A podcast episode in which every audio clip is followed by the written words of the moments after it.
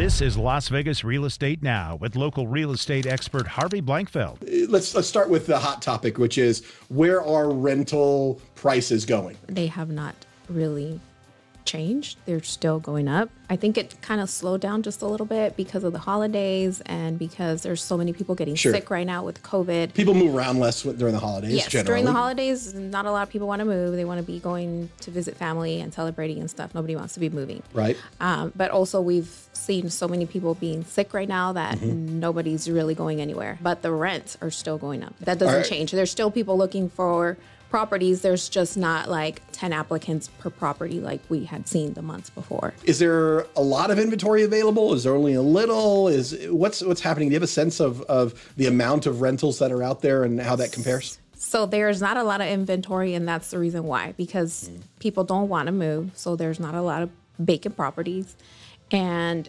the people but moving from out of state are still coming. That hasn't slowed down. And they're still flowing in. Yes, I'm Yeah. still seeing people at least one or two every week that are telling me that are coming in from California or wherever. Mm-hmm. They're still looking for rentals. What if someone has had an eviction on their record? So that's the hard part right now, dealing with evictions. It's it's like foreclosures in my world for sure. Yeah. Because, well, first of all, if there is somebody with an eviction, technically we don't really take anybody with an eviction. That's just, it shows, It's a big red flag. yeah, it's a big red flag. But the one major problem right now, because after the whole COVID and all these new rules and Mm-hmm. laws, and there are tenants that were probably evicted during COVID, but Sure. now it's not showing on the record. So we don't even know Mm. if these tenants Good were point. evicted because now it's not showing on the record. So now we have to do an extra, I guess you can say rental verification, not just their last landlord or management company Right. that we were with, but maybe the one prior to that. Let's pretend I'm a landlord. I've got somebody who I do want to get out of my property. Let's say, Mm-hmm. um, what's that look like nowadays?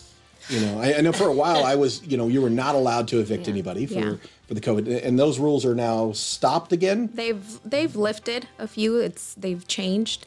So yes, evictions are back on. They're not easy though because there's still some protections. So Mm-hmm. if you have a tenant that is currently um, under pending status of their application through TRAP, then you can evict them. So Oh, that's only that's one thing. But the regular uh, evictions for non-payment or violations, those are still they're now back on. You've been listening to Las Vegas Real Estate Now. If you ever have a question about real estate or any of the other topics we cover, just call me off air or text me at 702 203 1165. You can also check us out on the web at lvrealestateradio.com or on our handle on social media at LV Real Estate Radio.